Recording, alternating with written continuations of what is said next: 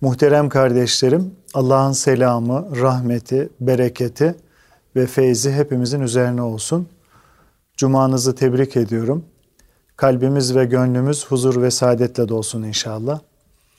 Sohbetimize teberrüken Peygamber Efendimizin, Ehli Beyt'in, Ashab-ı Kiram Hazaratı'nın ervah-ı tayyibelerine, Peygamberler silsilesinin aziz ruhlarına, Sadat-ı Kiram Hazaratı'nın ve şehitlerimizin ruhlarına, dinimizin, imanımızın, vatanımızın ve milletimizin muhafazasına, her türlü musibet ve iptiladan kurtulup selamet ve afiyete vesile olması dua ve niyazıyla bir Fatiha-i Şerife, üç İhlas-ı Şerif okuyalım. Euzu billahi mineşşeytanirracim. Bismillahirrahmanirrahim. Elhamdülillahi rabbil alamin ve salatu vesselamu ala rasulina Muhammedin ve ala alihi ve sahbihi ecmaîn.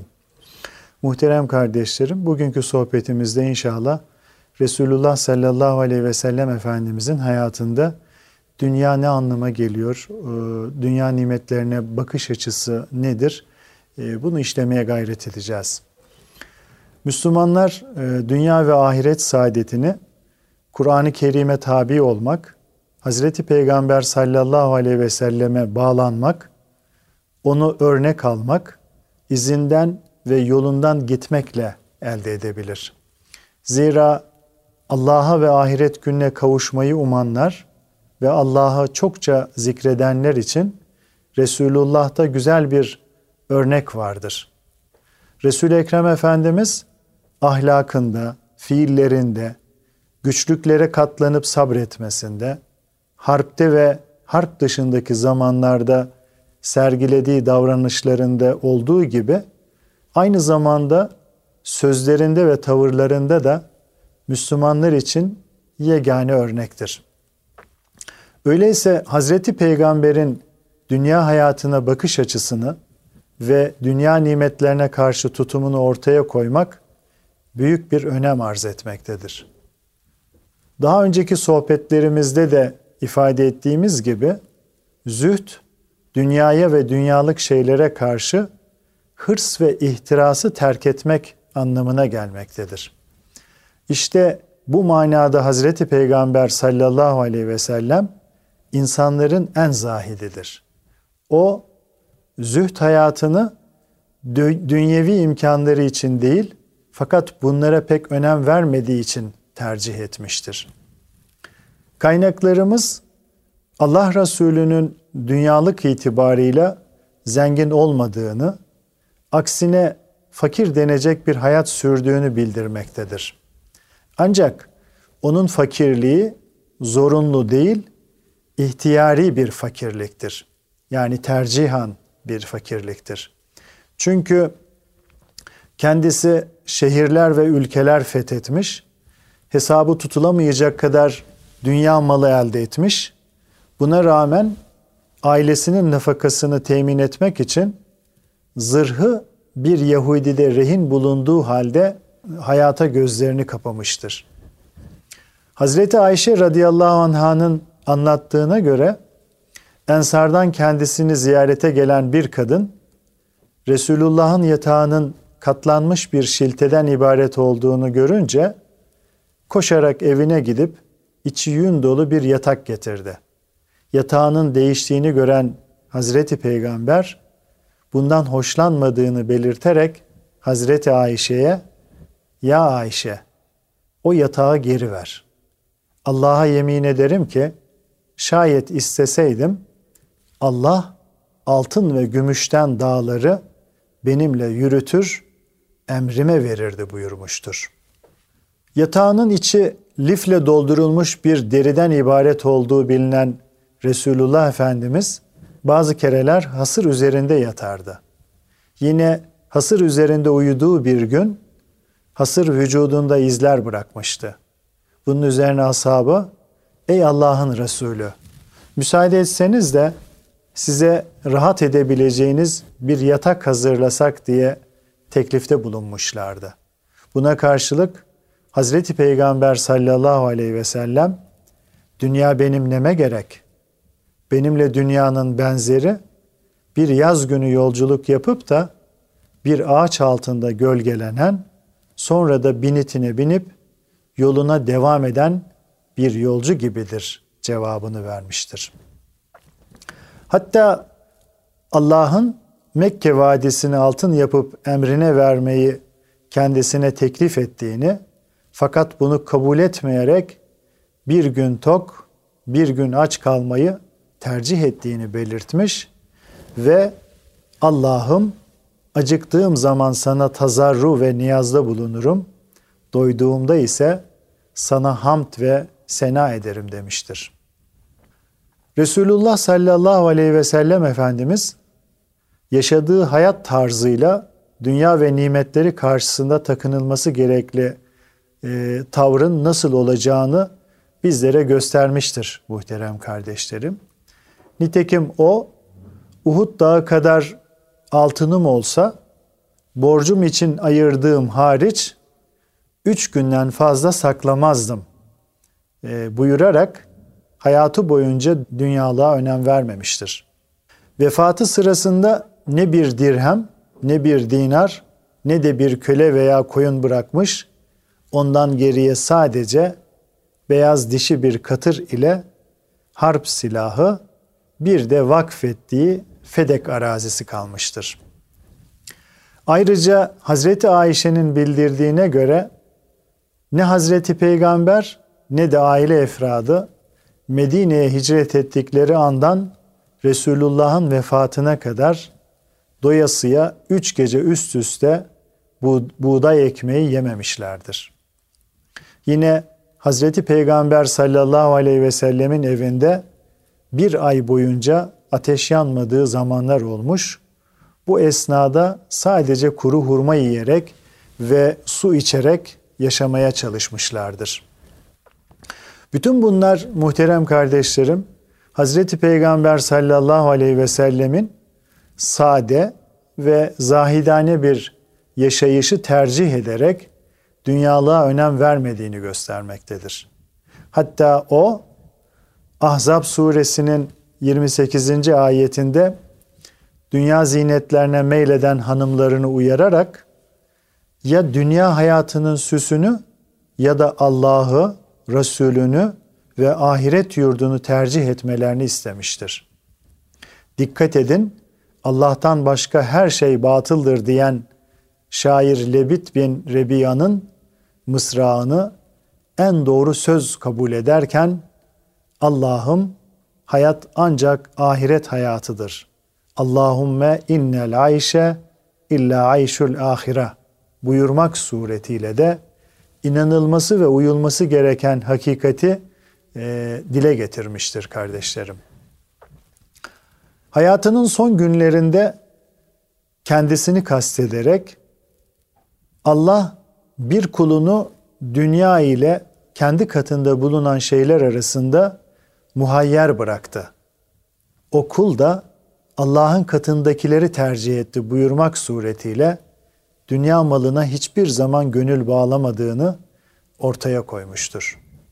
Hazreti Peygamber'in dünya ve dünya malına karşı bu tavrının aynı zamanda Kur'an'ın emri olduğu şu ve benzeri ayeti kerimelerde açıkça görülmektedir muhterem kardeşlerim.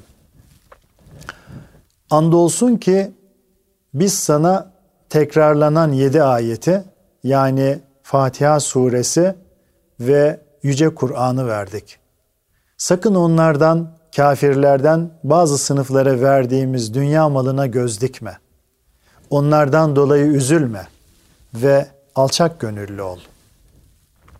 Yine diğer bir ayet-i kerimede sakın kendilerini denemek için dünya hayatının süsü olarak bol bol geçimlik verdiğimiz kimselere gözünü dikme. Rabbinin nimeti hem daha hayırlı hem daha süreklidir. Resulullah sallallahu aleyhi ve sellem Efendimizin bu farklılığı ve ayrıcalığına ibadet hayatında da rastlamak mümkündür kardeşlerim. Nitekim e, ayakları şişinceye kadar namaz kılan, gelmiş geçmiş günahları affedilmesine rağmen niçin bu kadar çok namaz kıldığı kendisine sorulduğunda Allah'a çokça şükreden bir kul olmayayım mı diye cevap veren Hazreti Peygamber'in Bi'setten önceki dönemlerde Hıra mağarasına sıkça giderek Allah'ı tefekkür ettiği ve ona niyazda bulunduğu bu ibadet hayatına risaletten sonra da yoğun bir şekilde devam ettiği ve hatta ben sizin herhangi biriniz gibi değilim. Şüphesiz ben Rabbim beni yedirdiği ve içirdiği halde gecelerim buyurarak asabını nehyettiği halde kendisinin visal orucu tuttuğu bilinmektedir. Visal orucu muhterem kardeşlerim e, iki gün hatta üç gün arka arkaya hiçbir şey yemeden tutulan oruç demektir. Bazı hususlarda ashabın bile Hazreti Peygamber gibi davranması mümkün olmadığına göre Resulullah'ın dünyaya, dünyalığa meyletmeme konusundaki tavrının başkaları tarafından gösterilememesi de son derece tabidir. Resul-i Ekrem sallallahu aleyhi ve sellem dünyaya ve dünya nimetlerine karşı herkesin kendisi gibi davranamayacağını çok iyi bildiği için Müslümanların servet edinmelerini tasvip etmiş, İslam'ın zenginlik ve servet konusunda getirdiği ölçülere uymak şartıyla zenginliği reddetmemiştir. O dünyayı tamamen terk edin, elinizde olan malları feda edin diye bir tavsiyede bulunmamış, İncil'de belirtildiği gibi göklerin melekutu, maneviyat aleminin kapıları zenginlerin yüzüne yüzlerine kapalıdır diye de buyurmamıştır kardeşlerim. Onun yaptığı kendilerine verdiğimiz rızıklardan infak ederler ayeti kerimesinde ifade edildiği gibi mallarının bir kısmını hayra sarf etmeleri hususunda ashabına tavsiyede bulunmaktan ibarettir. Zira mal, mülk, kısaca her şey Allah'ındır. Kul ise sadece bir veznedardır. Dünya ve nimetlerine tamamen sırt çevirmek suretiyle aşırılığa kaçanları kendisinin beşeri yönünü hatırlatarak uyaran Hazreti Peygamber'in hayat tarzına bakılınca onun her yönüyle insani bir hayat yaşadığı görülmektedir. O da herkes gibi yemiş, içmiş, uyumuş, dinlenmiş ve yürümüş, evlenip çoluk çocuk sahibi olmuş, ordular sevk etmiş, savaşlar yapmış, elçiler göndermiş, elçiler kabul etmiş, deve çobanlığından peygamberliğe varıncaya kadar beşeri hayatın her şubesini yaşamıştır. Zira bunların hiçbiri peygamberlik vasfına aykırı işler değildir. Onun dini ve dünyevi hayatı tanzim konusundaki tavrı ise tamamen peygamberlik vasfının gereğidir. Aslında Allah Resulü'nün yaptığı şey dünyada Allah'ın kulu gibi yaşamasıdır. Böylece o hem dünyanın hem de ahiretin Rabbi olan Allah'ın buyruklarına uyarak insanın hem dünyayı hem de ahireti kazanabileceğini göstermiştir. Özellikle dünya ve ahiret arasında tesis, tesis edilen muvazeneyi yani dengeyi bozmaya çalışanlara dengeyi bozmaya çalışanlara karşı takındığı tavırda e, bunu açıkça görmek mümkündür. Nitekim ben hiç evlenmeyeceğim, hiç et yemeyeceğim, devamlı oruç tutacağım, bütün gün namaz kılacağım diyerek İslam'ın tasvip etmediği ruhbanlık anlayışına göre yaşamak isteyen bazı sahabilere Hazreti Peygamber sallallahu aleyhi ve sellem şu ikazı yapmıştır. Vücudunun, gözünün, nefsinin, hanımının, çocuğunun, ailenin, arkadaşının, misafirinin ve Rabbinin senin üzerinde hakkı vardır. Her hak sahibine hakkını ver buyurmuştur. Ayrıca Resul-i Ekrem Efendimiz muhterem kardeşlerim bu gibi kimselere Allah'tan en çok kendisinin korktuğunu, buna rağmen kendisinin onların düşündüğü gibi bir hayatı yaşamadığını hatırlatarak ruhbanlığı reddetmiştir. Hatta o bu ümmetin ruhbanlığı Allah yolunda cihattır diyerek Müslümanın dünyadan ele tek çekmesinin uygun olmadığını ifade etmiştir. İnsanoğlu yaratılış itibarıyla maddeye, şahsi çıkar ve menfaatlerine düşkündür kardeşlerim. Servete, uzun yaşamaya ve nefsi arzulara daima meyillidir.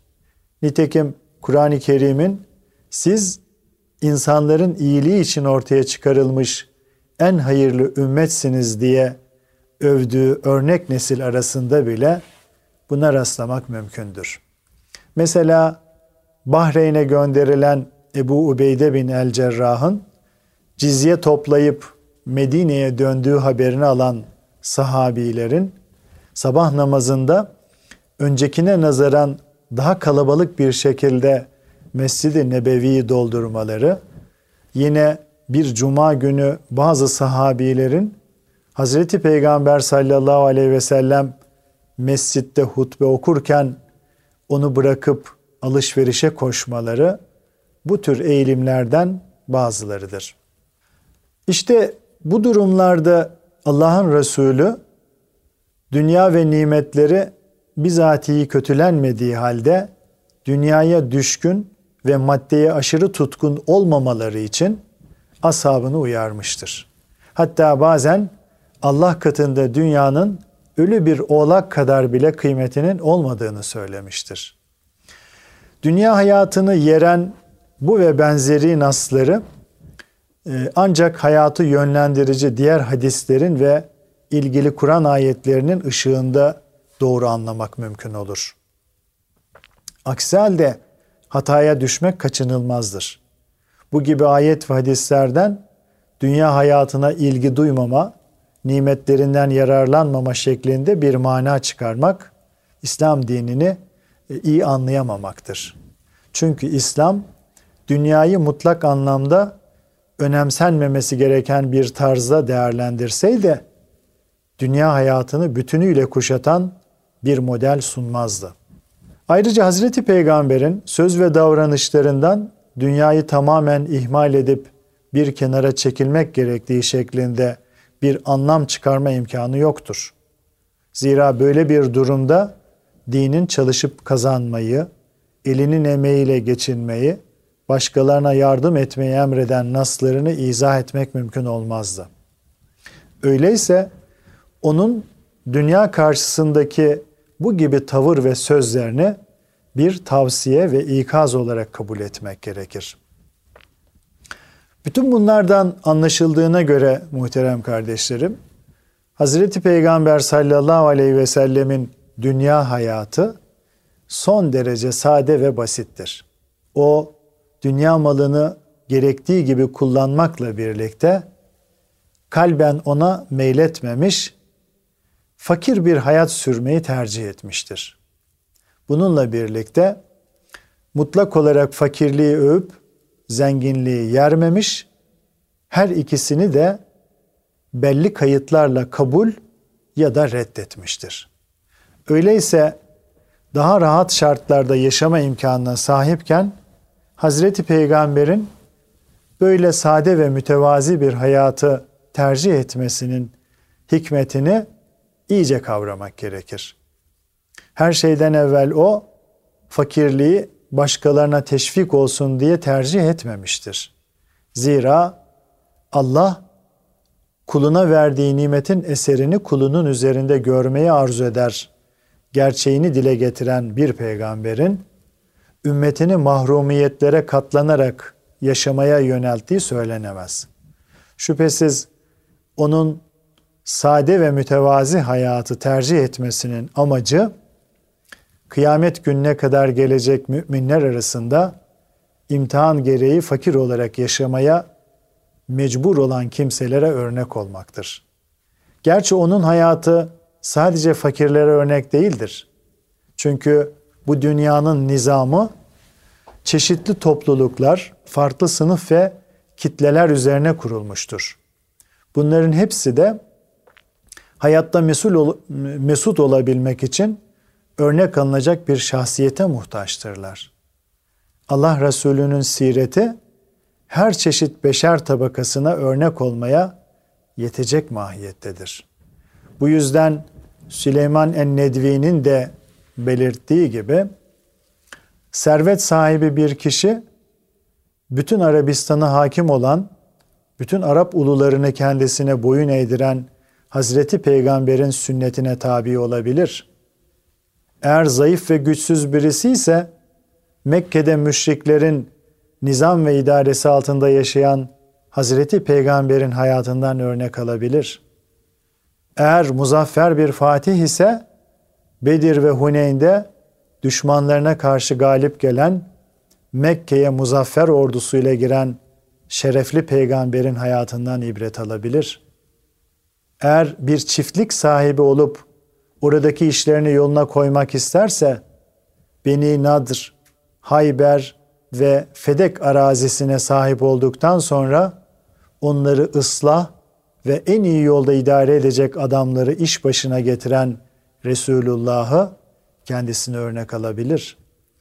Kısaca Hazreti Peygamber birbirine aykırı olan hasletleri zararsız bir şekilde birleştirip hayatında toplayan örnek bir şahsiyettir.